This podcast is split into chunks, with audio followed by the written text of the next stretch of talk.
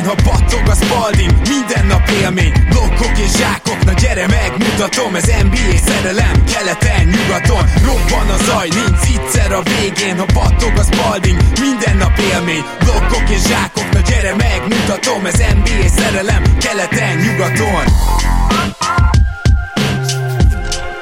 Éj jó! Szép jó napot kívánunk mindenkinek, ez itt a Rep City keleten-nyugaton podcast, a mikrofonok mögött Zukály Zoltán és Rédai Gábor. Szia Zoli! Szia Gábor, sziasztok, örülök, hogy itt lehetek. Overreaction, most már kezdünk így belejönni, ez lesz a második idén, és ma is megnézünk hat csapatot, amiben lesz szenvedő nagy csapat, de lesz olyan is, akit már nem nevezünk a szónak abba az értelmében nagy csapatnak, hogy jó eredményt várunk tőlük, viszont az elmúlt időkben meg, meg mégis nagyot mennek, illetve lesz itt ilyen nagyon-nagyon stabil, mondhatni bajnok esélyes is, úgyhogy igazából ma nagy piacokat is nézünk, meg érdekes csapatokat is, jó kis válogatás, és ehhez, hogy hívtunk természetesen segítséget, mégpedig az egyik kedvenc, sőt a kedvenc kosaras blogunknak a, a szerzőjét, a Heke GM házigazdáját és a kezdőt újságíróját. Agárdi Laci van itt velünk. Szia Laci! Sziasztok, köszönöm a meghívást, és köszöntöm a hallgatókat. Szia Laci, én is köszönöm, hogy újfent elfogadtad a meghívást. Induljunk neki ennek a történetnek keletről. Kezdjünk a New York Knicks-el. Szóval igen, őket már semmi esetre sem nevezhetjük a szó annak az értelmében nagy csapatnak, hogy a nagy piac miatt esetleg ezt gondolná az ember, de ugye ez alatt a Tibodó éra alatt volt egy olyan évük, amikor igenis nagyon biztatóak voltak, persze minden Tibodó betegséggel együtt, azért sikerült összeszedni a védekezésüket abban az évben. Hát elsősorban ez, most nem fogok itt regélni, Julius Randle egyetlen all vagy hát tényleg rendesen all évéről, Viszont jelen pillanatban a New York Knicks 15. támadásban hozzá kell tennem, hogy ugye én ezt kedden mondom, hétfőn néztem az adatokat este, tehát lehet, hogy apró változások már lesznek ezekben. Szóval 15 támadásban, 23-ak védekezésben, ezért emeltem ki az előbb azt, hogy hát igen, abba voltak még annó jók, és egyébként 13-ok pénzben. Na hát akkor Laci, én rögtön átdobnám neked a szót, mert a New York Knicks úgy nézett ki a szezon elején, hogy megint talán egy ilyen biztató, hát egy évnek néznek elébe, ugyanis működött a védekezés. Egy olyan 6-7 meccsig, azt mondanám, és azóta lettek 23-ok, szóval ezt azért fontos így kihangsúlyozni, mert ez azt jelenti, hogy azóta gyakorlatilag garantáltan bottom 5-ba vannak. Tehát, hogy hol kell keresni azt, hogy a New York miért alulról nézegeti a play-in vonalat, azt gondolom, hogy itt. Egyetértek, és szerintem a Nix az egyik olyan csapat, akikről mondhatjuk, hogy ma úgy beszélünk, hogy középszer, de a végére az elbetűt arra is cserélhetjük, és szerintem előzetesen is azt vártuk, hogy a Branson Beret kettős hátra együtt nem lesz egy életbiztosítás, de én nem varnám ezt csupán az ő nyakukba, mert szerintem az is látványos, hogy Mitchell Robinson se, se teljesíti a, te, a szerződésének megfelelően, és Igazából Randall is csak abban az egy évben volt olyan hű, de jó védő, amikor All-Star lett. Még, még akkor se azt emelném ki belőle, igen. Tehát, de, de a másik, ami érdekes, hogy mondtad ugye ezt a hátvédpárost, mert szerintem bármilyen rossz dolgokat el tudunk mondani Beretről, de azt nem, hogy ő feltétlenül védekezésben olyan nagy hátrány lenne. És igazából persze Branson egy kicsit az, de ő is azért egy intelligensebb védő. Tehát csak azt akarom mondani, hogy ez a páros papíron jóval jobb, mint a Kemba Fournier, amivel tavaly nekiindultak ennek a sztorinak, és az még érdekesebb, hogy Tibodó itt már mindenkit kezdetett mellettük, ugye kezdett itt emlékeim szerint Fournier az első meccseken, aztán Cam is, aztán Quentin Grimes, már mindenkit kipróbáltak, és ezek a felsorolt nevek közül Grimes kifejezetten jó védő, a másik kettő nem annyira, de hogyha összességében megnézed, akkor nem kéne így szenvednie védekezésben ennek a csapatnak, csak az alapján, hogy, hogy milyen rendelkezésre álló keret van. És ha megnézed az egyzőt, az alapján se kéne, hiszen Tibodó azért ehhez az egyhez általában ért, és, és kicsit összerakja az adott csapatánál a védekezést, de hát mégsem áll ez a történet össze. El kell azt mondani, hogy Tibodó annál, amit elmondunk, az azért mindig inkább az első évre igaz, nem? Szóval, hogy vannak ilyen típusú egyzők, mint például Steve Clifford, hogy megérkezik valahova, és jobb lesz a védekezés, de a más Nate McMillan tök ugyanez, tehát, hogy aztán is szépen rákerülnek a csúszdára, és egyre háttébb, de esetre ezt érdemes lesz nézni, meg azt is, hogy a harmadik legtöbb wide open triplát engedik az ellenfelüknek, és hát szerencséjük sincs sok, mert ezt 39%-kal dobják, de ez a 39% soknak tűnhet, de a wide open tekintetében ez azért nem feltétlenül a közvetlen élmezőny. Zoli, te mit látsz a New Yorknál? Tudom, hogy neked kicsit szívet csücske a csapat, és van rá esély, hogy hármunk közül te néztél idén legtöbb New York meccset. Igen, én nagyon szeretem a, a, a Knicks-et is általában, meg nyilván ennek egyik oka, hogy, hogy a all-time top 5 kedvenc európai játékosaim közül kettő is ugye játszott ott nem olyan régen. Plusz nekem a, a, a Garden meccsek hangulatai azok, azok elképesztőek. Tehát maga a stadion is nekem iszonyatosan bejön, amikor, amikor a kamera éppen a, a, a plafont mutatja. Nagyon-nagyon hangulatos. Ugye Jalen Brunson most már odaigazolt őt is nagyon-nagyon kedveltem. Én nem, nem nehezteltem rá igazából, amiért lelépett, teljesen értem, hogy miért hozta meg ezt a döntést, és hogy mi a probléma Nixnél, nagyon sok mindent lehet jelen pillanatban mondani. Tehát uh, igazából nem működik uh, se a védekezés, se a támadójáték. Ami ebből meglepőbb az az nyilván, hogy a, hogy a védekezést egyszerűen egyáltalán nem tudja összerakni Tibodó. Támadásban egyedül az említett Jalen Brunson az, aki, aki konstans jó teljesítmény nyújt. Uh, Grimes-t nem sikerült egyáltalán beépíteni, ugye egy lábsérülésre kezdte a szezont. És hát ami az, ami az ő gyakorlatilag uh, ütőkártya lenne, úgymond az a, az a triplázás, és borzasztóan dobja eddig idén. Ugye 26%-kal uh, nincsen megfelelő floor spacing egyébként, még az a Brunson is, aki egyébként nagyon-nagyon jól játszik, és, és 21 pont, uh, 60% körüli TS-sel, amit berak a közösbe. Ő sem dobja kifejezetten jól a, jól a triplát. Randall bár annál jobb, mint ami, mint ami a tavaly teljesen sokkolan borzasztó szezonja volt ugye a, a karrieréve után, annál jobban játszik, de de ő sem dobja túl jól a triplát, ugye 32,5 és ezt mind-mind összeadott, tehát ugye gyenge spacing, és nem tudják levédeni a triplát, ugye ha, ha akkor ezt a két dolgot mondod, és semmi mást, és akkor még ne is beszéljünk arról, hogy nincs ugye középen igazán gyűrű védő védekezés, mert Hartenstein nagyon-nagyon szeretjük, de, de az a dimenzió azért hiányzik, amit, amit ugye Mitch Robinson tudna hozni. Ha csak ezeket felsorolod, és még semmi másról nem beszéltünk, hogy nem nagyon tudnak jól triplázni, nem védik le jól a triplát, és nem tudják túl jól védeni a gyűrűt, akkor már szinte biztos, hogy maximum egy közepes csapatról beszéltünk, ha egyébként minden más nagyon jól csinálnak, és már ebből a szempontból is azért kezd kicsit széthullani a dolog. Aztba azért egy picit vitatkoznék, hogy nem tudják jól védeni a gyűrűt, már mint séma szerint mondom, nem is annyira engedik be az ellenfelet, és egyébként a gyűrűvédő százalékuk sem rossz, de ettől függetlenül nyilván nem is extra egyik sem, tehát úgymond a mezőny elejébe vannak, de nem kiemelkedő. Inkább talán, amit még hozzátennék, hogy egy évek óta folyamatosan jelenlévő jelenség van itt is, és, és most gondoljunk bele akkor abba, hogy, hogy mit csinálhat ez a kezdő, szóval ismét a pad az, amelyik egyáltalán meccsben tartja ezt a csapatot, hogy 10-ből 9-szer.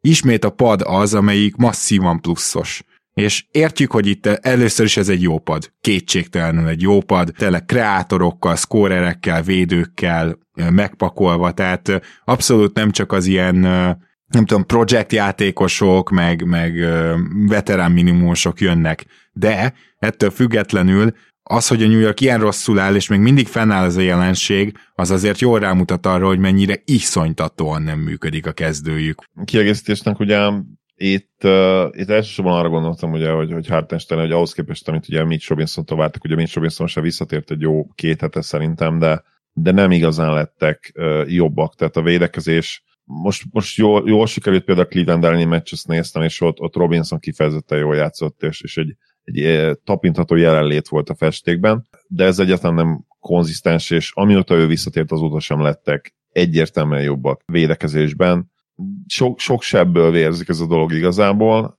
Hozzáteszem nyilván, hogy, hogy Robinson azért valamennyit segített, tehát, tehát itt elképzelhető, hogy most megindulnak majd egy olyan irányba, ami, ami kicsit pozitívabb lesz, és újra, újra 50 százalék fölé kerülnek, mert ha jól tudom, most visszacsúsztak, most gyorsan megnézem. Ajaj. Igen, igen most 11-13-mal állnak, és ugye az elmúlt 10 meccsben 6-ot elbuktak. Lehet, hogyha Robinson újra tényleg igazán formában lendül, akkor itt, itt lehet előrelépés, de de nyilván kellenek a, igazából elsősorban Berett kellene ahhoz, hogy, hogy itt a támadójáték fellendüljön. Róla nagyon sokat szoktunk beszélni, a tavalyi szezonja is nagyon nagy csalódás volt ugye a sophomore éve után, és ha lehet ilyet mondani az idei évben még, még erre a csalódásra is rá tudott pakolni egy kicsit, és a New York szurkolók többsége is nagyon-nagyon kezd lemondani róla. Igen, egyébként támadásban elég tipikus Tibodó tüneteket mutatnak, ahogy Zoli felsorolta ezeket a százalékokat, nem lesz meglepő, hogy az egész csapat összesen 27. TS százalékban viszont ugye nyolcadik legtöbbször érnek oda a büntetővonalra, vigyáznak a labdára, abban a hetedik legjobbak, tehát hogy vannak ilyen tipikus Tibodós, kicsit old school jellegű dolgaik továbbra is. Ugye Tibodó már tavaly is elkezdett sokkal több triplát dobatni a csapataival, és ez idén is a mezőny első felében vannak, úgyhogy ez abszolút megmaradt, de azért még egy-két ilyen, ilyen Tibodóra jellemző tipikus tünet azért ott van, és ezzel 15-ek, hát igen, ezzel nem, nem is tudom, Zoli említette azt, hogy mi lenne az, amivel feljavulhatnak, például, hogyha folyamatosan van Mitch Robinson, meg Hartenstein, és, és onnan folyamatosan jön a teljesítmény, de mit látsz, Laci, hogy, hogy minek kell itt történnie? Én amit még kiemelnék, hogy hiába dobnak rá sok triplát, liga utolsók százalékban, 31,3 százalékkal dobnak kintről, és ha már a vérekezést nem tudják összetenni, akkor el kell azon gondolkodni, hogy Evan Fournier miért nem játszik hetek óta, hogy oké, okay, hogy rossz formában van, meg ő is 33%-kal dobta a triplát a szezon elején, amíg játszott, de ha valamiben, akkor abban biztos tudna segíteni. Úgyhogy ha, ha hátrafele nem megy, akkor meg kéne próbálni azt szerintem, hogy megpróbálják túldobni az ellenfelet. Hát valamit igen, meg kellene próbálni. Menjünk át a Phoenix Sunsra, tehát most nyugati csapat következik, és a Suns második támadásban és ötödik védekezésben, ugye viszonylag lassúak, huszadikak pace-ben, hát az hihetetlen nekem valamennyire, hogy a Suns ilyen viszontagságok, meg Chris Paul hiánya, meg most már Cam Johnson is ugye egy hónapra kiesett, és abból még csak két hét telt el. Szóval, hogy mindezek ellenére ez a csapat már megint top 5-ben van támadásba és védekezésbe, és azért csak muszáj kijelentenünk, hogy Monty Williams egy kiemelkedő alapszakasz egyző, aki nem csak egy jó rendszer tud létrehozni, hanem abban is kiváló, hogy a saját játékosainak a maximumát kihozza, mert lássuk be, hogy ez a keret, ez egy jó keret, de alapvetően főleg a, azzal a Chris paul akit úgy látni vélünk mostanság, még, még nem is a szezon elején mutatott tragikus formájára gondolok, de mondhatjuk azt, hogy ez, ez ennyire nem jó ez a keret, és ha beszámoljuk a kieséseket is, hát akkor meg nem kérdés, hogy ennyire nem jó ez a keret, hogy megint top 5-be legyenek elől-hátul. Szóval ez valahol félelmetes. Zoli, itt azért beszélhetünk egyfajta winning culture-ről, amit megteremtett szerintem az egyző, mert mert ez a leginkább logikus magyarázat arra, ami történik. Abszolút, és ennek az is jele egyébként, hogy, hogy olvasgatva fórumokat ne, nem elégedettek a Suns szurkolók vele, ami, ami kicsit vicces, meg fura, de... De így van, tényleg, én is olvasom. De így van, és, és azért, mert ilyen magasra rakta ő maga a lécet, nyilván részben, és a játékosai segítségével, meg, meg ahogy mondod, ez a, ez a kialakult winning culture segítségével. A Suns egy nagyon-nagyon jó és nagyon konzisztens alapszakasz csapattá vált az elmúlt években. Nekem a keret nagyon-nagyon tetszik. Nem tudom, hogy ez egy olyan keret, amelyikkel egyértelműen lehet bajnoki címet nyerni. Ugye itt főleg CP3 miatt kérdezem ezt, mert hát az idei szezon az nagyon reméljük, hogy csak arról van szó, hogy, hogy ugye megint sérülésekkel bajlódik, és, és nem egy nyilván ez egy része, csak, csak én azt vettem fel, és, és tényleg abban reménykedem, hogy ez nem, nem egy hirtelen öregedés része, amit ugye uh, tavalyi playoff-val kezdődött valami szinte, hogy a Mavericks ellen, de, de igazából nem, mert ugye korábban is már azért azért teljesen érthetően egyébként ugye 37 éves mm. uh, CP Free. Szóval már mutatkoztak jelei. Minden esetre van egy olyan benyomásunk, hogy nem bírja végig a szezont, és ezzel még óvatosan fogalmaztunk. Én azt gondolom, hogy, hogy, hogy jelen pillanatban a Suns tényleg az a csapat, amelyiknél lehet pozitív és negatív dolgokat is találni. A pozitív az az, hogy, hogy úgy néz ki, hogy megtanulnak lassan ugye CP free nélkül játszani, és lehet, hogy erre szükség is lesz, mert hát CP nagyon úgy néz ki, hogy, hogy ő már nem lehet az a játékos sem, aki két éve volt. Ennek ellenére nyilván, hogyha, hogyha úgy tudják időzíteni az ő egészségét, hogy, hogy a playoffra bevethető lesz, akkor, akkor nyilván lehet reménykedni abban, hogy, hogy sőt, hát azt egyértelműsíteni lehet, hogy pozitív impactú játékos lesz még mindig, és talán nagyobb terheket is rá lehet majd ott rakni egy pár hétig. Ugye, ugye ez a legjobb esetőség. Igen. Nyilván a legjobb esetőség az, hogy, hogy neki, mint, mint elit játékosnak és mint, mint komoly impact bíró játékosnak vége. Nem is feltétlenül azért, mert perc alapon nem lehet még mindig ez, ugye azt hiszem idén is elég jók az advanced statjai, annak ellenére, hogy a boxcore statjai borzasztóak, tehát ez is, ez is elmondja azért azt, hogy miért a névadónk, ugye a plusz-minusz díjunknak, miért, miért ő a névadója. Booker is megtanult játszani ugye CP hogy nem tudom, hogy például a tavalyi szezonhoz képest lépette szintet, nem feltétlenül igazi MVP jelölt még mindig, de, de ez teljesen oké. Okay. Nyilván ebből az ilyen típusú játékosból valószínűleg soha nem rohangált több a ligában, mint, mint mondjuk 4-5-6 maximum. Lehet, hogy ezzel már sokat mondtam. És a keret egyébként most már nem olyan mély, és ez, ez az alapvető problémájuk. Tehát, hogy Saric ugye a sérülése óta gyakorlatilag árnyéka önmagának, és meg lehet, hogy ezzel is túloztam. Bion egy nagyon jó kis találat volt tavaly, de, de nyilván nem tudsz azért komolyan szint, komoly szinten építeni, és nem is feltétlenül tuti, hogy, hogy ő benne lehet majd például idén is egy playoff rotációba, vagy idén benne lehet. Akitől én sokkal többet vártam, és azt gondoltam, hogy, hogy tipikusan egy Monti játékos lehet, az Josh Okogi és ő, ő extra módon csalódás meg idén, és, és úgy, hogy az egész Crowder történet, amit én megmondom hogy kicsit értelmetlenek tartok, tehát, hogy Crowder szemszögéből is, hogy miért jelezte ezt, hogy ő le akar lépni, lehet, hogy itt majd tudtok segíteni, mert bár elolvastam azt a cikket, de most nem, nem teljesen ugrik be, hogy, hogy a Suns szólta neki, hogy figyelj, idén nem fogsz annyi játék lehetőséget kapni, és mint hogyha erre reagált volna ugye egy cserekérelemmel, vagy fordítva volt, hogy ő kérte először, nem tudjuk. Tehát itt az van, hogy a, felreppentek ilyen hírek, hogy a Suns mondta, hogy Cam Johnson-t akarják kezdetni, és erre reagált, de ő meg személyesen ezt teljes mértékben nem letagadta. Igen. Hát nem uh, letagadta konkrétan, hogy ez nem igaz, hogy ő emiatt kért cserét, de uh, ő kért cserét, az biztos. A, tehát, hogy nem nagyon értem, tehát, hogy ennél nyilván egy-két hely talán van még, ahová még jobb fit lenne. Ugye például a Cleveland Cavaliers az egy olyan csapat, ahol szerintem Crowder zseniális lenne, és pont ilyen típusú játékosra van szükségük, de de hogy miért, miért akar szemben egy Phoenix Sunsból? Ma, nem teljesen értem, és azt sem értem, hogy a Suns miért, miért hagyja ezt úgymond, és miért nem próbálta őt, őt beállítani, ezt a tényleg ugye szoktuk mondani, hogy, hogy a csatalóvakat beállítani, a Crowder tényleg tipikusan egy ilyen csataló, és, és még abszolút lehetne ráépíteni, és, és így, hogy Okogi ugye nem teljesít jól, de egyébként azt gondolom, hogy említhetném még a, a keretből, és a, a cserepad ugye már említettük Saricsot, ő tényleg borzasztó idén, aki nekem nyilvánvalóan nagyon tetszik, és aki most nem játszott, a Cam Johnson, ő, ő szintet lépett, és én lehet, hogy még nagyobb tereket raknék rá, és, és Lee az, aki, aki egyébként idén még egészen jó teljesítmény nyújt a padról, és ő lett úgymond az egyik olyan találmány, aki, aki tényleg ilyen plusz, pluszos egyértelműen nekik, de, de nem mély egyébként ez a pad. Tehát, tehát kell egy Damian Lee, Lee is ahhoz tényleg, hogy, hogy azt mondhassuk, hogy igen, hogy, hogy itt legalább van valaki, aki, aki playoff rotációban lesz egyértelműen, de, de Okogiról ez már nem biztos, hogy elmondható. Igen, hát majd meglátjuk, hogy a sérülések után ez hogy néz ki, de az biztos, hogy rengeteg pozitív sztori is van velük kapcsolatban. Pár statisztikát kiemelnék, hát idén van valami változás a Monti rendszerben, még pedig az, hogy támadó lepattanóznak. Összességében hatodikak lepattanó százalékban, támadó lepattanó százalékban negyedikek, és direkt megnéztem, mert emlékeztem, hogy tavaly soha nem láttam őket ennek a táblázatnak az élén. Annyira nem, hogy tavaly 21-ek voltak.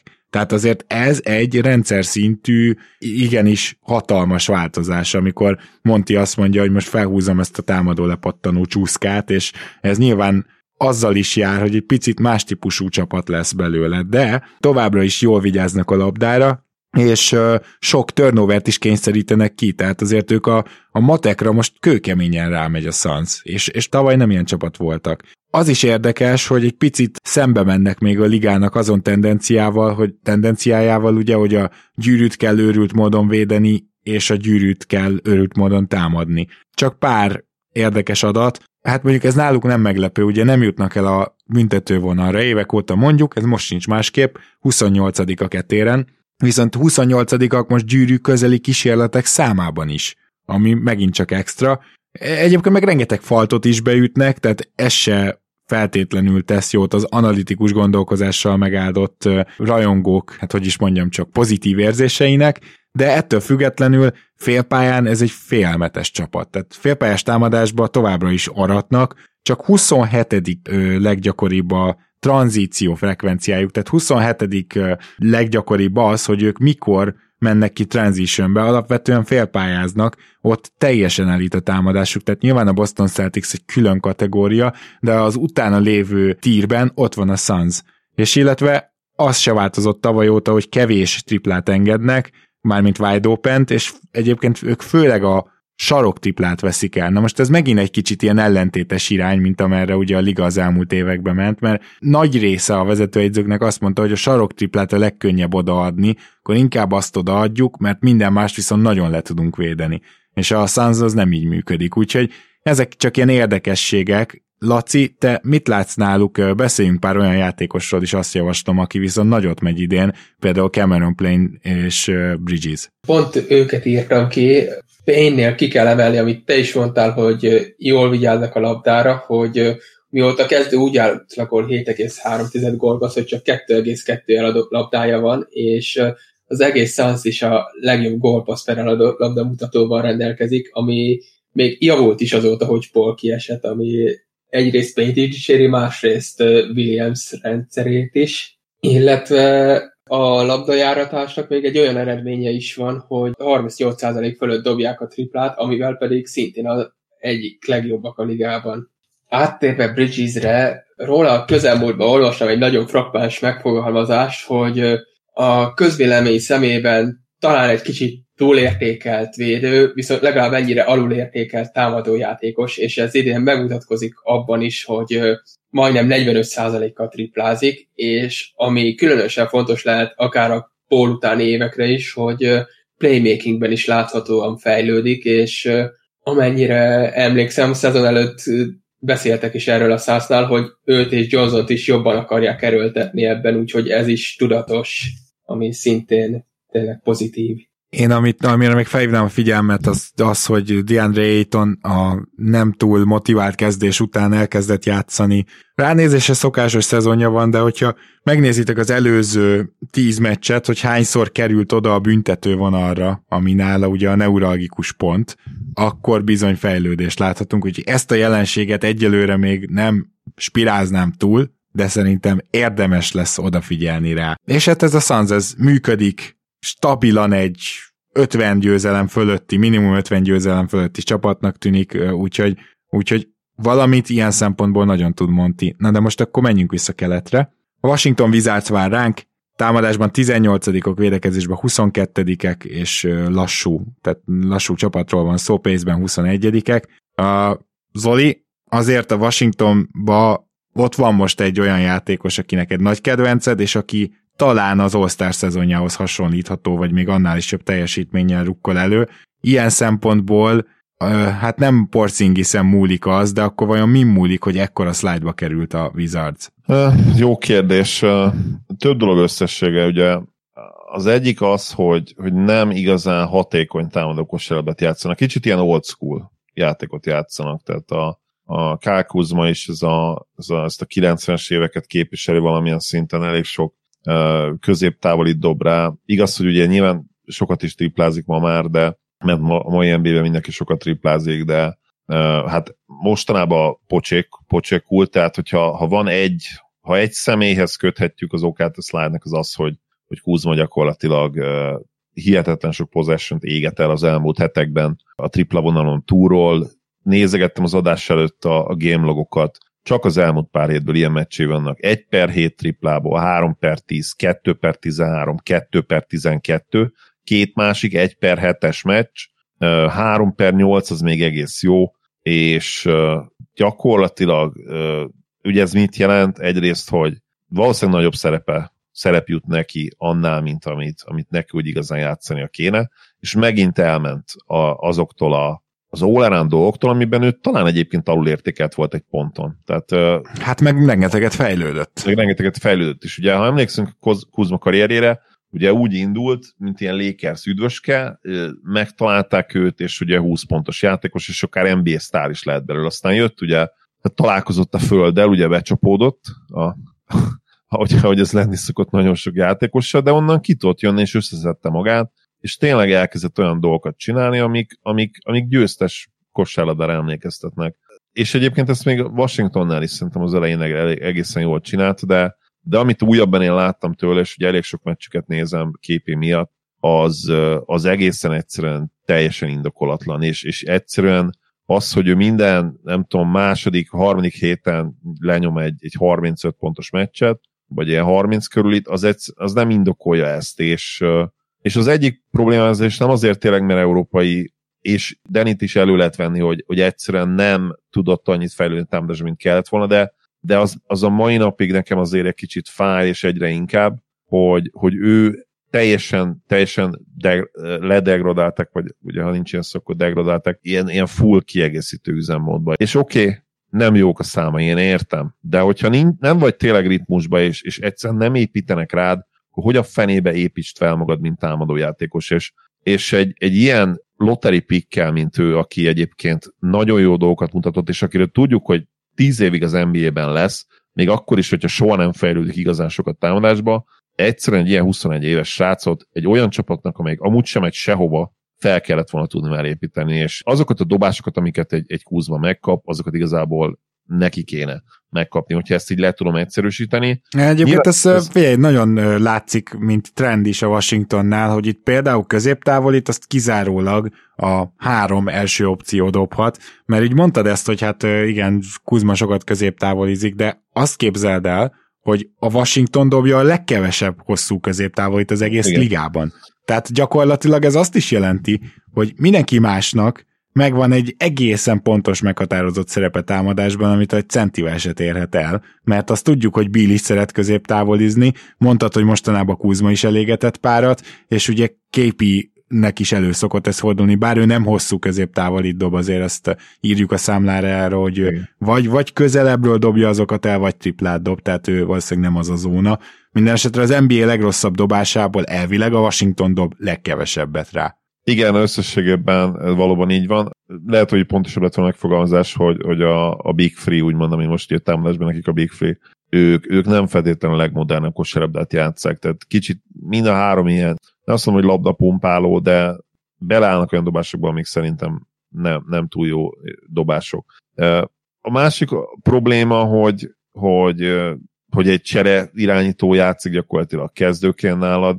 Én nagyon szeretem Montét, de, de, de hogyha ráépítesz, mint kezdő irányító, akkor az is, az is már azért valamit elmond a csapatodról. És oké, okay, én értem, hogy Bill mellé nem feltétlenül kell egy, egy elsődleges ballhandler, vagy talán nem is lehet összeegyeztetni őt egy elsődleges ballhandlerrel, de, de egyszerűen ennél, ennél több kellene tőle is, tehát nem rossz egyébként azt hozza, amit eddig mindig hozott, ami ugye egy, egy kifejezetten jó csereirányító szint, csak ugye ezt most kezdőként kell megtennie, és, és itt egyébként ez lehet, hogy el is mond azért sok mindent erről a keretről, mert legyünk köztek, ez nem egy erős keret. Tehát ha megnézed a, a tízes rotációt, nagyjából lehet, lehet, hogy ott vannak, ahol egyébként úgy lenniük is kéne. Tehát Hát úgy nem körül. érdemes. Azért egy dolgot mindenképpen mondjunk el, ez pedig az, hogy a Washington Wizards a szezon elején, amikor meglepően jól állt, akkor már épp készültem magamban, mert akkor már néztem ugye a statokat, mondani, hogy na, már megint brutás shooting lakjuk van, és ugye tavaly meg úgy csinálták ezt, hogy a valamilyen félelmetes clutch statisztikát hoztak, talán 13-1-re is álltak clutch meccseken. Na most, most azért ez nagyon durván megfordult, mert hogy jelen pillanatban abból a shooting lagból, ami ugye azt jelenti, hogy nem dobták jól még az üres triplákat se ellenük az ellenfelek, na az elmúlt 5-6 meccsen viszont szana szétdobták őket, tehát azért, hogyha megkeressük ennek a csúszásnak az okát, akkor mindenképpen az az egyik, hogy ilyen csillagászati százalékkal dobtak most ellenük. Ha, most nem emlékszem a pontos százalékra, de összességében már, már azt mondhatnánk inkább, hogy szerencsétlenek az egész szezonra nézve abba a tekintetben, hogy hogy dobják ellenük az ellenfelek a triplát. De az még mindig áll náluk, hogy kevés, viszonylag kevés üres triplát engednek. És érdekes az is, hogy például harmadikok blogban és jó százalékkal védik a gyűrűt. Tehát a modern, analitikus dolgok nagy részét ők megcsinálják, és jól csinálják. Viszont például labdaszerzésben katasztrofálisak. Tehát, hogy az ő védekezésük az azért ennyire rossz, mert bár kevés üres triplát engednek, és jó százalékkal védik a gyűrűt, de például ettől függetlenül sokszor mennek be az ellenfelek ellenük. Tehát, hogy az igazából fontosabb, hogy kint tartsd az ellenfeledet, és hiába van jó gyűrűvédő százalékot, hogyha nagyon sokat jönnek be ellened, akkor a matek nem fog kijönni. A másik pedig az, hogy faltolgatnak is, úgy, úgy a kis apróságokban és az ilyen effort dolgokban például rendszeresen alul maradnak. Szóval én azt érzem, hogy ez a Wizards nem olyan rossz, mint az elmúlt két hétben tűnt, és ennél a védekezésük is jobb lesz, de azért tegyük hozzá, hogy Kristaps Porzingis all formában kosárlabdázik simán, és emellett viszont nem biztos, hogy beleférne az, hogy 50% alatt vannak. Nálad mik a megfigyelések, Laci? Nekem ami leginkább szembeörlő, hogy Bradley, Bradley Bill nem egyértelmű első opció ebben a csapatban, mert tényleg nekem sokszor az az érzésem, hogy egyenragúként kezelik porzingis és főleg Kozmával, pedig elméletben arról szól a fáma, hogy ő az egyértelmű első opciójuk, és erre nem ő vállalja a legtöbb dobást, és az hiába hangzik szépen, hogy pályafutása leghatékonyabb szezonját hozza hatékonyságba, de dobásszámban meg a negyedik szezonjában volt ennél kevesebb dobása. Miközben ö, ott tartunk, hogy ö, egyszerűen a három kiemelkedő játékos mögött ö, nem igazán tudja senki sem hozni a pontokat. Ö, szerintem ö, nem feltétlenül rossz irány az, hogy nem vállal annyi dobást, de ez ebből pont azt mutatja meg, hogy ő nem első opció, hanem egy nagyon jó kis második, harmadik opció lenne támadásban. Hmm. tudom, hogy Igen. Gondolsz. Igen, meg főleg, hogyha megnézed a tavalyi évet, ahol ugye már nagyon nem bírta el azt a hatalmas terhet, amit az előző években cipelt, szóval én nem tartom azt kizártnak, hogy ebbe valami tudatosság is van. Csak az a baj, hogy ez, ahogy Zoli említette, Kuzmával nem fog működni. És Kristaps porzingis sem, mert hogyha ő támadásban az első számú opciód, az nem vetít túl jó fényt a csapatra. Hát nyilván a védekezést azt muszáj Porzingis köré építeni, az adott, de, de mégis nekem tényleg furcsa az, hogy ez a csapat védekezésben szenved ennyire, a támadásban se jók.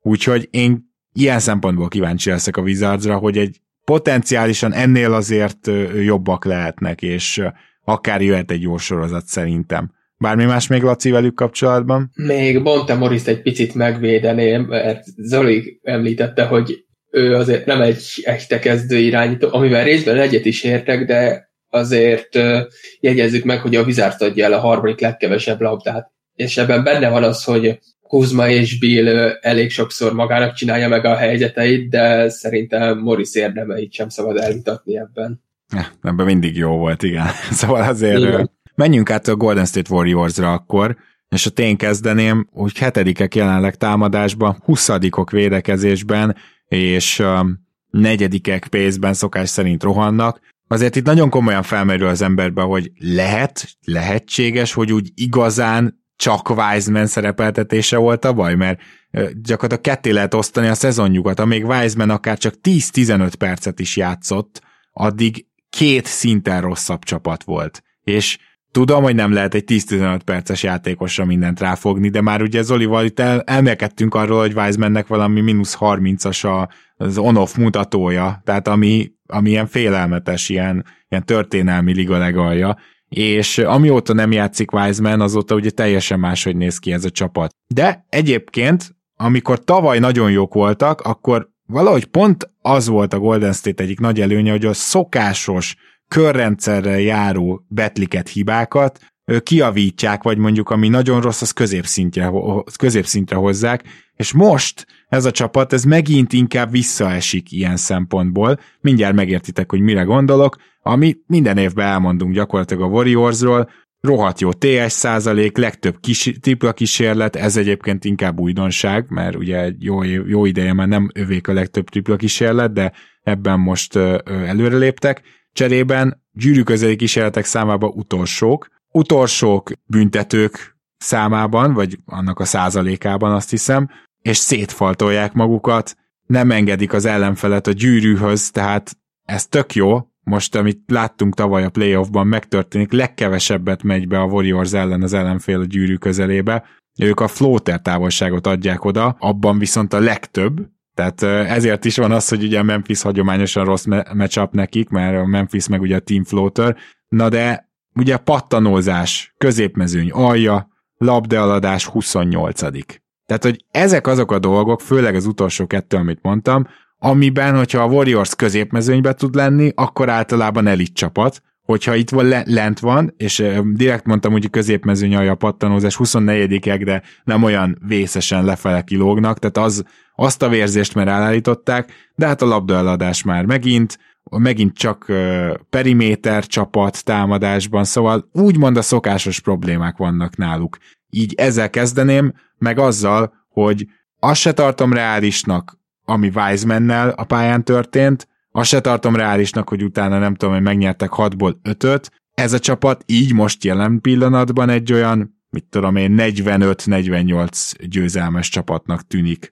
Aztán lehet, hogy majd még fejlődnek, de, de szerintem nagyjából ide lehet ezt a produkciót belőni. Zoli? A Warriors nyilván egy, egy nagyon érdekes helyzetben lévő csapat, amelyik uh, szerintem a szurkolók számára se könnyíti meg, hogy, hogy mit gondoljanak. Tehát vannak olyan szurkolóik, akik még mindig elég nagy számmal egyébként, akik azt mondják, hogy hát ez teljesen értető, tehát egy, egy bajnoki cím, ugye ez a Championship Hangover, ami még tart, de, de igazából fel fogják kapcsolni ezt a bizonyos kapcsolót. Ez, ez egy örök vita az NBA-ben, hogy, hogy mely csapatok kapcsolatják fel ezt a kapcsolót. Ugye a Lakers szezonja a leges legjobb példa ebbe, erre, amikor mm, nagyon gyenge védekezést produkáltak az alapszakaszba. Talán emiatt is ugye jó az összehasonlítás. Nem emlékszem, hogy melyik szezon volt. Talán 2001, a, azt hiszem. Talán igen. Ugye ilyen 20, 20 pluszos védekezésük volt az alapszakaszban, és a play a legjobb védekezés volt. Sok helyen olvastam ezt, ezt az összehasonlítást, és ezt meg tudja csinálni a Warriors. A probléma ezzel nyilvánvalóan az, hogy kicsit uh, almát hasonlítunk a körtéhez, és most hadd veregessem meg a saját vállam, ugye a minap is le akartam írni azt, hogy Apple to Oranges, ugye, ahogy angolban van ez a mondás. Aztán rájöttem, hogy, hogy ugye erre van egy tökéletes magyar megfelelő az almát a körtéhez, úgyhogy már írásban is használtam ezt, és most, most ugye szóban is, úgyhogy mindenki megdicsérhet, hogy nem az Apple Store Oranges-t használtam. Köszönöm szépen a rövid kitérőt. De nyilvánvalóan az a, az a Garcia, ez nem ugyanaz, tehát ez egy sokkal öregebb csapat, mint az a Lakers volt akkor, és hát egy sokkal kevésbé mély csapat is. Tehát nem gondolom azt, hogy, hogy, hogy egyértelmű az, hogy fel fogják tudni kapcsolni ezt a bizonyos kapcsolót.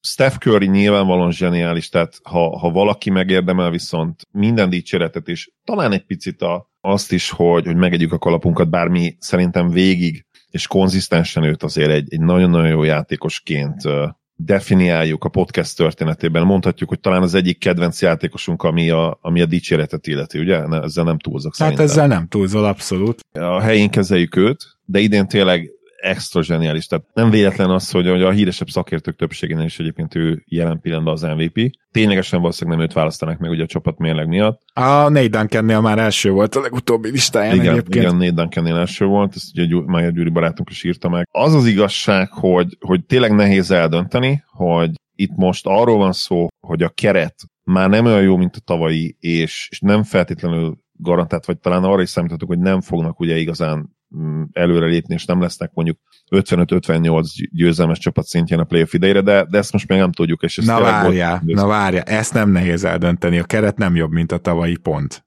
Szerintem ezt nem nehéz eldönteni. Azt a részét nem. Igen, az valóban lehet, hogy hülyen fogalmaztam, tehát az egyértelmű, hogy nem olyan jó a keret, mint a tavalyi. Itt a kérdés az, hogy, hogy válhatnak-e ők, és ezzel nem azt mondom, hogy 58 meccset fognak nyerni, hanem hogy válhatnak ő, ők mondjuk egy 58 win pace csapattá playoff idejére, ami lehet, hogy azt jelenti, hogy akkor épp 52 győzelmeztek, 53-on, uh-huh, vagy akár uh-huh, 49-en, uh-huh. azt hiszem, hogy mindegy. Tehát bár ebből az alapszakaszból nem így tűnik eddig, mert ugye borzasztóak idegenbe, és nagyon jók hazai pályán. Most azt hiszem 10 meccset nyertek zsinórba, és most bukták el a, a, a 11-et. Egyébként borzasztó teljesítményet tett, amikor már tényleg azt gondoltad, hogy na most akkor majd beindítják a, a rakétákat, akkor, akkor elő tudnak rukkolni egy ilyen hazai teljesítményen, azért ez nagyon-nagyon sokkoló. Clay nyilvánvalóan nem ugyanaz a játékos, Draymond nyilvánvalóan nem ugyanaz a játékos, és az is nyilvánvaló, hogy, hogy nincsenek igazán értékes kiegészítő emberek, akik, akik mindenben be tudnak segíteni. Wiggins nagyon jó, de ez a Moody Wiseman Kuminga trio, ez nagyon-nagyon sokba kerül a Warriorsnak, és nem pénzben, mert pénzben még kifejezetten olcsóak, de egyébként tényleg na- nagyon nagy ára van annak, hogy egyelőre megtartod, és hogy megtartottad ezeket a fiatalokat, mert ne felejtsük el, hogy őket értékké lehetett volna váltani, ami most kifejezetten nehéz lenne már. Igen, viszont ha már ebbe az irányba elmész, akkor próbáld meg őket játszatni. Ugye Wiseman torvérzésig túltolták, mert uh, nyilvánvaló, hogy őt azért küldtek le a G-ligába, mert ez nem volt tartható tovább, de Moody és Kuminga azért érdekesebb eset. Laci, Szerinted mi a válasz Zoli kérdésére, hogy mi kell ahhoz, hogy egy ilyen akár bajnok esélyes, vagy ahhoz közeli tempót fel tudjon venni a Warriors, illetve te mit gondolsz Kumingáról és Moodyról, mert Wisemanről azt gondolom, hogy most már ezen a ponton nem is érdemes külön beszélni. Én annyira nem aggódnék igazából értük, mert a szezon elején azt láttam, hogy nagyon sokszor akár négy vagy öt cserét is felküldött egyszerre kör, és ebből szedték össze a nagy hátrányaikat, és nem is csupán azért, mert Weissben fent volt a pályán, persze nem nézett ki jól, de hogy mellette fenn volt még legalább három csere, olyan is volt, hogy csak öt cserék voltak a pályán, és az elmúlt hetekben elkezdtek eltolódni abba az irányba, hogy kettő vagy három kezdő mindig fent legyen a pályán. Ebben szerintem Tomzon Javolósan nagyon nagy szerepet játszik, mert ha megnézik az ő számait, akkor az első 11 meccsén 15 pont alatt átlagolt valami borzasztó hatékonysággal, míg az elmúlt 9 meccsén már 22 pontot átlagol 63%-os TS-sel. Thompsonról ugye tudni kell, hogy egész járon gyakorlatilag nem csinált semmit, ami kosárlabdával kapcsolatos, mert konkrétan lenyilatkozta a média napon, hogy félt attól, hogy ismét meg fog sérülni, és ennek tükrében is kell értékelni azt, hogy hogyan kezdte a szezont. És a másik, ami miatt én nem aggódok a Warriors szemében, hogy messze az övék a legjobb kezdőötös, amikor mind az öt kezdőjük pályán van, akkor plusz 23-as net ratingjük van, és inkább az a nagy feladat, hogy megtalálják azokat a másik ötösöket, amikor nincsen minden kezdő a pályán. Ez amúgy playoff szempontjából még mindig marha jól néz ki tehát, mert, mert ott számít majd igazán az, hogy, hogy ott a kezdő akár mit tudom, egy 30 percet is egyszerre a pályán tud lenni. Ebben szerintem lehet szerepe Módinak és Kumingának is, én utóbbinak a védekezésében nagyon nagy potenciált látok, és szerintem hosszabb távon Módinak is az lesz az erősebb oldala, ami addig jó is lesz, amíg körjék tudják intézni a támadást. Persze fontos lenne, hogy be tudják dobni a, be tudjanak dobni egy-egy triplát, főleg Kuminga esetében lesz ez kulcs, de a playoff rotációban azért szerintem az elmúlt hetekben látottak alapján helye lehet DiVincenzo-nak is, akkor Anthony Lamb szerintem a szezon egyik meglepetése, Hát azért, a, a, igen, tehát oké, okay, az, de azért annyira nem esnék hasra Anthony Lemtől. Persze, de Szerintem ő már, ezt bármikor becserélnék ezt a meglepetést arra, hogy Jordan Poole inkább a tavalyi formáját hozza, mint sem az ideit. Igen. Tehát, Amúgy Poole sem olyan rossz a helyzet, mert ha azok az ötösök, amikben Thompson helyén van, hasonlóan jól működnek a kezdővel, csak tényleg neki még az a kabát nagy, hogy egyedül elvigye a hátán a második sor, hogy a szezon elején is látszódott. Igen. Vagy valószínűleg Steph szerepe azért a, ő, ő a közös nevező, tehát ő tényleg elképesztően játszik idén eddig. Azért látjuk azt, Oké, tudom kicsi minta, de, de hogyha neki nem sikerül jól meccs, akkor, akkor nagyon-nagyon megzóna a Warriors. Nem annyira egyemberes, mint némelyik másik csapat, de, de az az embernek az érzése, hogy tényleg idén, idén ez a csapat addig mehet, ameddig Curry tényleg ilyen elképesztő szinten tud játszani, ami nem biztos, hogy fenntartható neki ebben az életkorban. Hát már csak azért is, mert az elmúlt öt évben gyakorlatilag ez egy jelenség volt, hogy ilyen hihetetlen szinten kezdte az első két hónapja után mindig itt tartottunk, hogy úristen, Curry top esélyes, top három MVP esélyes, és aztán utána Igen, jött tavaly, az a tavaly volt a kivétel ebből, ebből Igen, olyan. talán tavaly egy kicsit kivétel volt. Ez fantasztikus, hogy most hogy játszik Steph Curry, és minél tovább tart ez, annál tovább fogja tartani magát az, hogy a Warriors akár top 4-es csapat is lehet, viszont ha esetleg jön egy visszaesés Currynél, akkor most jelen helyzetben nem vagyok róla meggyőződve, nem fogadnék rá feltétlenül nagy összegbe, hogy hazai pályán kezdi meg a rájátszást a Warriors. Na most azért itt más faktorok is vannak. Tehát most ezt csak körére alapozva mondtam, de azért nyilvánvaló, hogy Clay feljavulása sokat számít, az is, hogy mondjuk az általatok említett pad emberek szépen lassan beérjenek, erre csak úgy van lehetőségük, hogyha játszanak. És azért itt vannak fiatalok, tehát igen, én se aggódnék annyira, de azért én még nem vettem le a pánikgombról a kezem náluk. Már a bajnoki elvárásokhoz képest mondom természetesen, mert amúgy egy prima jó csapat most is. Viszont menjünk át Milwaukee Buckshoz, amelyik pedig egy elit csapat, és egyetlen egy dolog miatt elit, hiszen csak 14 támadásban, másodikok védekezésben, és egyébként mezőny közepe pénzben. Na most, ami náluk évek óta van, az az, hogy úgy védekeznek, ugye, hogy behúzódnak. Tudjuk, ők adják fel a legtöbb triplát. Ah, de, de, de, de, de. Egészen idei évig. Most, jelen pillanatban meg tudják azt is csinálni, hogy rohadt jól veszik el a gyűrű közeli kísérleteket, csak a 28. legtöbb kísérletet engedik. Hihetetlen a gyűrűvédésük, ugye Brook Lopez nem véletlenül van ott az évvédője díj legnagyobb esélyesei között, de hát Jannis is.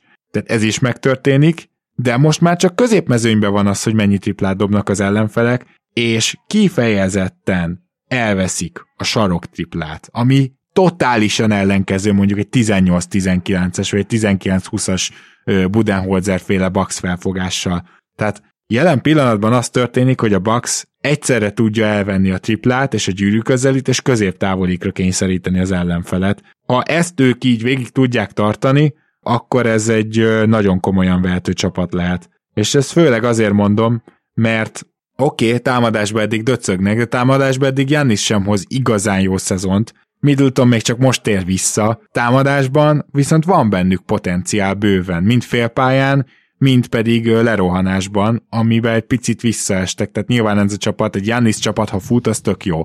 Most ők nem futnak eleget, azt mondanám. És persze ebben náluk mindig benne van az, hogy a beúzódás védekezésre feladod azt, hogy sok labda eladást kényszeríts ki az ellenfelettől, tehát nem lesznek stílek, ami után rohanhat, de Janniszékat ez sose zavarta, ők mindig akár kapott kosár, akár lepattanó után nyomták. Nyilván, hogyha végre elegen lesznek, akkor ebben is jöhet fejlődés. Tehát a Bucks úgy áll ilyen jól, összefoglalva, hogy a védekezésén még tudott tekerni egy fokot, még jobban analitikus szempontból még tökéletesebb lett, és támadásban még bőven van bennük szerintem potenciál.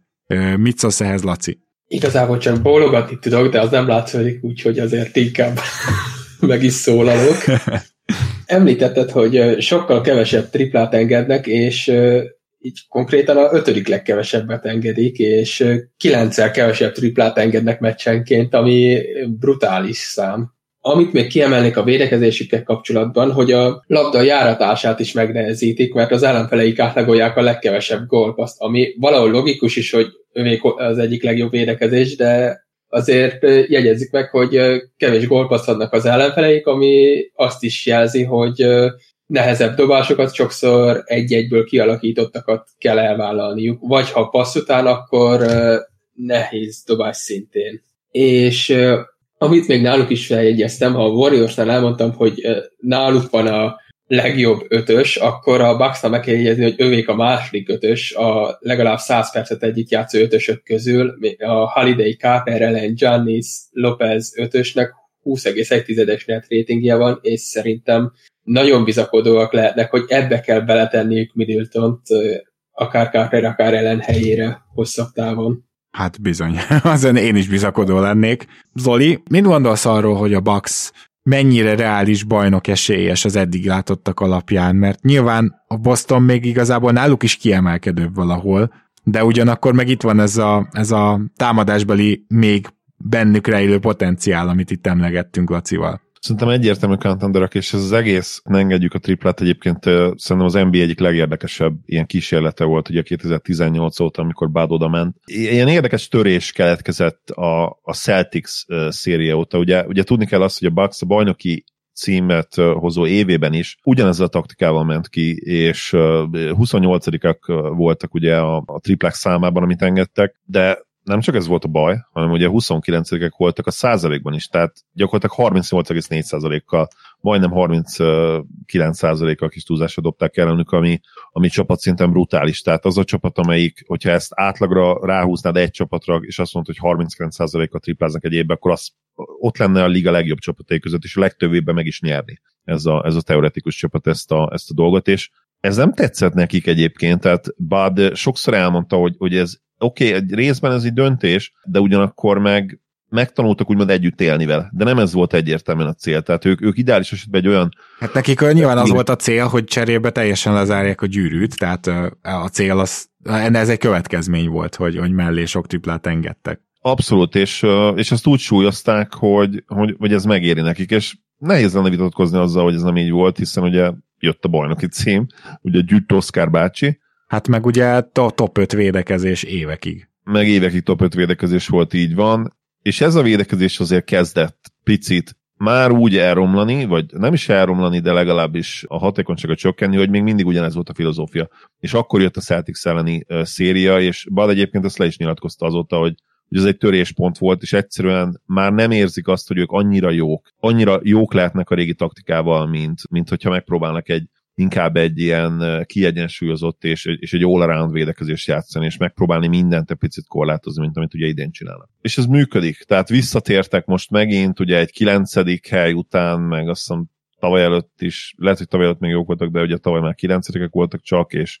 és a play ban egyértelműen ugye szétestek. Egyébként amikor ez volt még full taktiká, taktikaként ugye rájuk jellemző, akkor ők, ők sokszor nagyon jó döntéseket hoztak abban, hogy kit kell engedni triplázni, és több playoff szériában is ezt, ezt sikerrel alkalmazták. Aztán ugye jött tényleg a Celtics és Grant Williams, aki azt mondták gyakorlatilag ugye Grant Williamsnek, hogy jó, akkor nyerd meg, nyerd meg ezt a szériát a Celticsnek, és Grant Williams fogta és megnyerte kis túlzással. Igen. És az, erre az óra egyszerűen valaminek változnia kellett, és gyakorlatilag ugye mondom, Bud elmondása szerint is ez vezetett az út arra, hogy újra, újra elitek legyenek védekezésben, és eddig abszolút működik, és ha emellé fel tud nőni az offenz úgy, hogy nem kell top 6-7-be lenni. Elég, ha egy ilyen tizedik hely környékére, 11-12, akár 13 Most 14-ek, úgyhogy azért... 14 igen. Tehát uh, inkább akkor azt mondanám, hogy egy, hogy egy tizedik hely környéke kéne, mert az már szerintem elég jó a mai NBA-ben ahhoz, ha,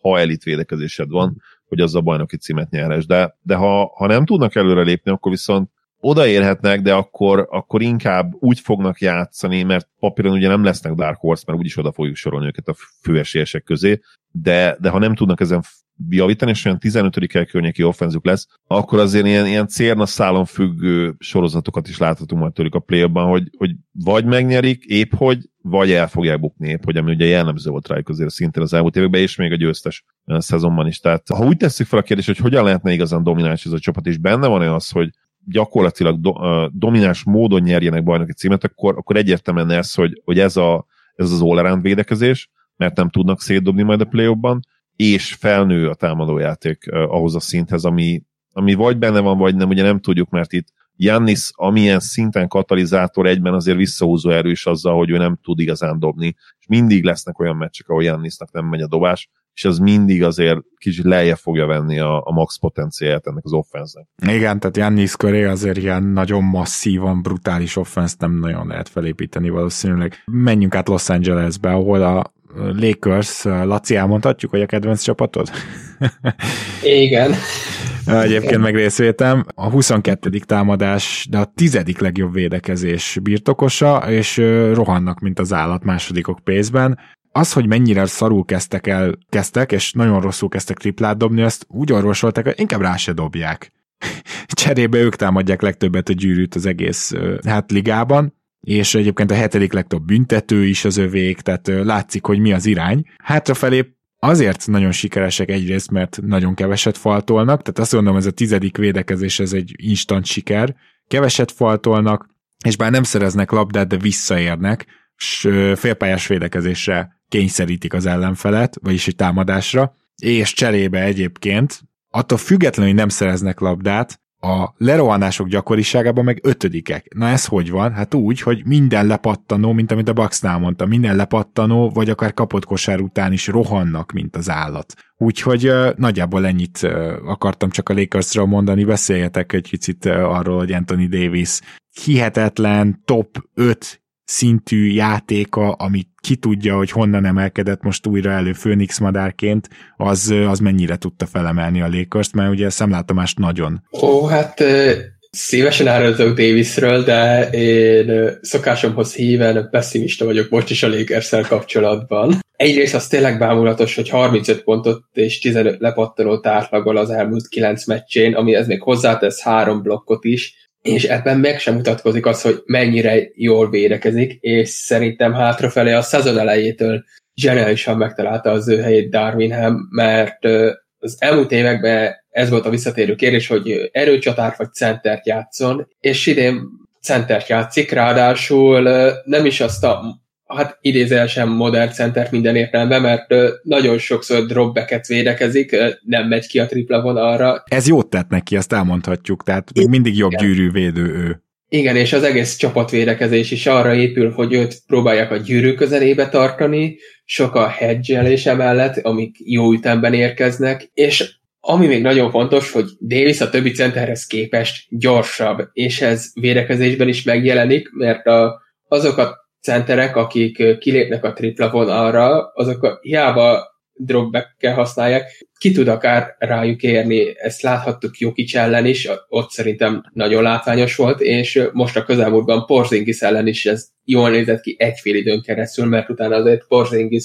elkezdte agresszívabban támadni a gyűrűt, és még aki meg nem triplázó centerek ellen, meg nincs is erre szükség hogy mm-hmm. visszaérjen a triplára. Ez extra volt, mert láttam eddig négy Lakers meccset idén, vagy inkább három és felett mondanék, úgyhogy, úgyhogy e, ez a belátás ez nekem abszolút nem volt meg, tehát akkor megtalálták Davis szerepét védekezésbe, hát nyilvánvalóan támadásba is mert rajta keresztül megy ez az offense. Nagyon durva adat, hogy LeBron James a pályán még mindig rosszabb a Lakers. Úgy tűnik, hogy ilyen szempontból is egy ilyen kis őrségváltás van, ami most legalábbis egy új lendületet adott. Most azért nem menjünk el odáig, hogy ez a Lakers majd itt hirtelen megfordítja a szezonját, és 50 győzelmes csapat lesz, tehát nyilván nem erről beszélünk, de azért Davis használatával küzdötték ki magukat elsősorban a gödörből. Nem tudom, ezzel egyetértesz, Zoli?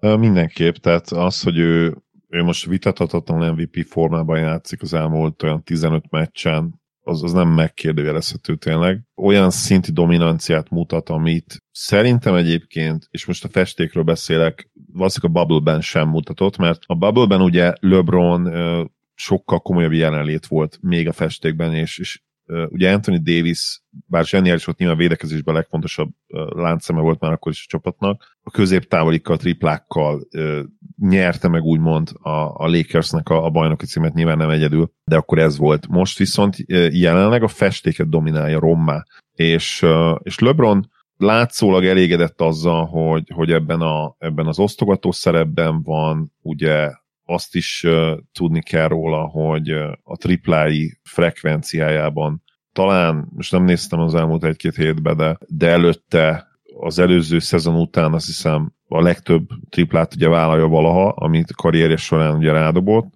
és ugye idén kevesebbet játszik, majdnem két perc, mint tavaly, tehát azt is el tudom képzelni, hogy frekvenciában ez, ez neki a, a legmagasabb szezonja ugye a tripla vállalást illetően. És egyértelműen visszaesett, mint játékos, még mindig nagyon jó, a boxscore statja még mindig, mindig uh, tényleg kiemelkedőek, de egyértelmű, hogy jelenleg ez a, az jelenlegi Lakers addig megy, úgymond, amíg Davis ilyen szinten tud játszani. Nem tudom, hogy ez fenntartató-e. Akiről viszont még beszélnünk kell, nyilván, nyilván Davis a kulcs, és tényleg nem lehet most, uh, most nem ódákat zengeni róla, de talán érde, még érdekesebb téma, mert egy Anthony Davisből kinézzük ezt, tehát ő róla évek óta mondjuk, hogyha ő összerakja és egészséges marad, és tényleg a maximális tudása és mentális felkészültség alapján játszik, akkor ő, ő top 5-ös játékos is lehet simán ebben a ligában, hanem egyértelműen top 5-ös játékos, amikor épp a legjobbját nyújtja. Viszont találta Lakers most az elmúlt hetekben, és most már talán egy, egy hónapban egy csomó olyan roleplayert, csomó olyan névtelen hőst, akiről nem gondoltuk volna. És itt még nem is Lonnie Walkerre gondolok, aki ugye borzasztóan kezdte októbert, és azóta elképesztő formában van. A novembere az, az valami hihetetlen volt, gyakorlatilag a pont átlagot leszámítva All-Star számok és, és hatékonyság, de hát pont átlag is ugye közel volt, mert láttunk már ugye 18 pontos all sőt 14 pontosat is igaz, hogy magas ember volt. Tehát őt említhetnénk, hogy belőle hogy lett kosaras, vagy hogy néz ki úgy, hogy lesz belőle kosaras, de beszéltünk arra a Troy Brown Jr.-ról, akit megemlítettünk ugye az ilyen Többet kéne beszélni, pont a három közös adásra. Igen. igen, a három közös adásában. De említhetném Reeves-t is, aki nagyon-nagyon jó. Venyen Gabrielnek voltak olyan meccsei, amit Hát nyilván előtte szerintem a többségünk azt se tudta, hogy ki ő. A Portlandben volt ilyen beesett cserecenter. Pont elkaptam egy, egy, egy mérkőzést a, a Spurs ellen, a, nem olyan rég, ahol 15 pontot dobott. Tehát ki ez a srác is, és oké, okay, nyilván nem konzisztensek abban a szempontból, hogy, hogy leszámítva Reeves egyikünk sincs 10 pont felett, de, de lehetne említeni tényleg ugye Walkeren kívül Thomas Bryannek is voltak egész jó meccsi, ugye nekem ő régen nagy kedvencem volt, hihetetlen hatékonysággal tud beszállni, nem játszik sokat nyilván egy ilyen Davis mögött nem is fog, de, de tényleg ő is jó, amikor beszáll. Uh, Troy Brown Jr. rohadt konzisztens, talán idén a, a Lakersnek az egyik legkonzisztensebb játékosa, uh, ez egyébként Reevesre is igaz. Most az utóbbi időben nem triplázik úgy, ahogy kellene, de, de egyébként uh, talán szerintem alul értékelt playmaker is. Hát kit lehet még kiemelni? más nem. Elmond, elmondtuk, igen, más igen. nem. Ugye Matt Ryan lehetett volna még ilyen, ilyen szuper sztori, de őt szegény meghálálták a, a meccs nyerő vagy egyenlítő triplát, az, hogy ki is rakták azóta. Úgyhogy uh, megy vissza portásnak, vagy nem is tudom, mivel foglalkozott szegény. Lehet, hogy Európába kéne jönni játszani, ezt csak így megsugom az ügynökének. És Dennis Schröderről még beszéljünk, mert ő viszont, na, ő viszont pocsék. És uh, kérdés az, hogy uh, nyilván a kezdő most tök jó működik, tehát a, és, és Westbrook, majd Westbrookra átdobom a labdát, mert talán ő a legérdekesebb az, az összes játékos közül, hogy, hogy mennyire elfogadta azt, hogy a padra jön, és mennyire jól játszik az elmúlt hetekben. Viszont Dennis meg borzasztó a, a kezdőbe, de hát mégsem nyúlsz ezt hozzá, mert nem fogod visszarakni Westbrookot a kezdőbe, hülye lennél ezen a ponton, amikor annyira egyértelmű, hogy jobban játszik a second unit igen, és igazából érted, Westbrookot, mint játékost, ilyen típusú játékos, csak is kizárólag csereirányítóként tudjuk elképzelni, ezt mi már tavaly mondtuk. Most aztán ez meg is valósult, és igazából mondjuk, ha valami biztató a Lakers szezonjában, akkor az, hogy ez legalább működik, nem Laci? Igen, és az elmúlt meccseken számomra az a meglepő, hogy nem láttam minden meccset, de a legtöbbet igen, hogy azt éreztem, hogy mostában sokkal kevesebb a rossz dobása is, hogy nagyon agresszívan keresi a passz lehetőségeket, sokkal agresszívabban, mint a korábbi években, mert na, tőle azt szoktuk meg régebben, hogy fut, és hogyha úgy van, akkor megtalál valakit, most viszont elég sokszor posztábban kapja meg a labdát, és várja, hogy a többiek befussanak üres erőre, és lényegében a gyűrűnek hátal irányít sokszor, és ez meglepően jól csinálja. Elfogadta, hogy át, kezd átmenni Ben Simmonsba. Egyelőre úgy tűnik, de én még nem vagyok arról meggyőződve, hogy ez az állapot végéig ki fog tartani, és hogy előbb mondta még azért egy kis pessimizmus szeretnék magamnak megengedni. Ja. Ha már most az elmúlt tíz meccsből a Lakers 8-at nyert, de érdemes megnézni, hogy, Schedule, igen. hogy milyen volt a sorsolás, mert sikerült legyőzni a Nets csapatát, ahol éppen nem játszott se Irving és talán Simon sem, utána egy két nélküli Pistons ellen sikerült nyerni. Kétszer Három, a Spurs, azt hiszem. Háromszor a Spurs ellen. Háromszor a Spurs, ú, basszus, az azért és kemény. ott is volt egy olyan meccs, ahol már volt ami 19 pont az előny, és a vége szoros lett. Akkor a, a Paul nélküli Suns ellen sikerült kikapni, a Pacers ellen úgy sikerült kikapni, hogy nem is tudom, ott is 16-18 pont előny volt a negyedik negyed elején.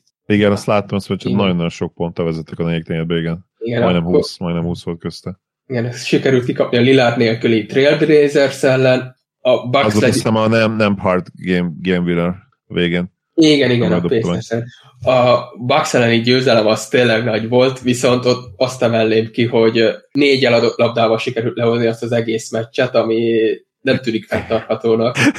Igen, finoman fogalmazva sem. Még most legutóbb úgy sikerült legyőzni a úgy sikerült nyerni a Vizac ellen, hogy Béla negyedik percben megsérült, és a 29 pontos előnyből visszajött 10 alá a Vizac a negyedik negyedben. Szóval azért uh, még óvatosan kezeljük ezt. Igen. A, Most ezt lekövetően a kis schedule-t, azt mondjuk be. Most következik négy meccs idegenben, az első három az Cleveland, Toronto, Philly, uh. nagyon durva, és ez három napon belül hozzáteszem, tehát uh, holnap és szombat között. Utána tehát úgymond négy éjszaka egy... alatt lesz ez a három meccs. Gyakorlatilag igen. Uh, utána Detroitban egy meccs, nyilván az azért nyerhetőbb, bár egyébként tud, tud meglepően jól játszani a Pistons, ahhoz kép jobbnak tűnnek, mint amilyen a mérlegük. Aztán Boston, Denver, Washington otthon, ebből nyilván a Washington az nyerhetőbb, bár otthon azért, azért lehet, hogy Denvert is el tudja kapni, Denver is azért védekezés elég inkonzisztens, de hát ott a Boston Denverből biztos, hogy egyet ledobnak, és aztán viszont jön a, mennek Phoenixbe, mennek Sacramento-ba, és egy könnyebb meccs, könnyebb meccs, könnyebb tűnő meccs a Charlotte ellen, aztán mennek Dallasba, és még az új év előtt mennek Miami-ba is, meg Atlantába az utolsó nap.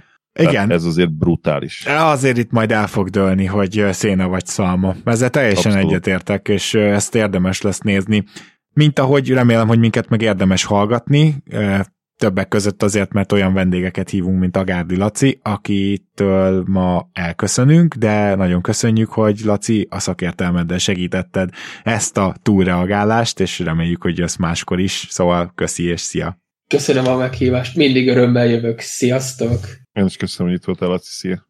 Zoli, mi pedig egy ismét egy ilyen különleges adással készülünk péntekre, amire már megint kell készülni, de se baj, mert végül is ez minket is rendkívül érdekel, úgyhogy szerintem ne lőjük le a poént, vagy ne, ne dobjuk le a poént. Igen, ez egy utalás volt, úgyhogy én alig várom azt az adást is, köszi szépen, hogy ma is itt voltál. Örülök, hogy itt lehettem. Szia Gábor, sziasztok! Kedves hallgatók, tartsatok tehát velünk, és hogyha tudtok, megengedhetitek magatoknak, hogy támogattok Patreonon, akkor tegyétek kérlek azt is, patreon.com per keleten nyugaton, és ne feledkezzetek meg kérlek arról sem, hogy elindult az Itt és Akkor podcast, kint van az első rész, majd valamikor még beszélünk talán egyszer részletesebben róla, de megtaláljátok, tehát itt és akkor podcast Facebook, meg a szokásos helyeken tudjátok. Ja, és annak a podcastnek lesz Instagram csatornája is, úgyhogy ez ilyen újdonsága Zoli Gábor szférában, hogy így, hogy így ez megtörténik, nem kell aggódni, nem én kezelem, úgyhogy ha valakinek esetleg van Instagramja, akkor ott is rákereshet. Na jó,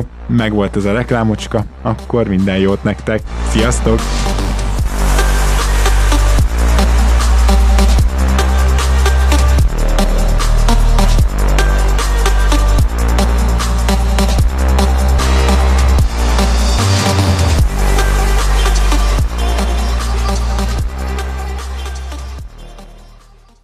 Ha más podcastekre is kíváncsi vagy, hallgassd meg a Béton műsor ajánlóját. El tudod képzelni, hogy a podcastet, amit éppen most hallgattál, fél év múlva már a mesterséges intelligencia generálja? Mi sem. De ha érdekel, eljött már a gépek lázadása. Hallgass bele az Embertelen podcastbe. Orsós Lajos vagyok, a műsor házigazdája. Egyelőre még élőben. Egyelőre. Fedezzük fel együtt, hogyan ismerkedik, randizik, mesél és vitatkozik Betty és Péter, két teljesen mesterséges intelligencia. Lajos, a podcast címét mond még egyszer, Léci. Oké. Okay. Embertelen podcast. Ez a műsor a Béton közösség tagja.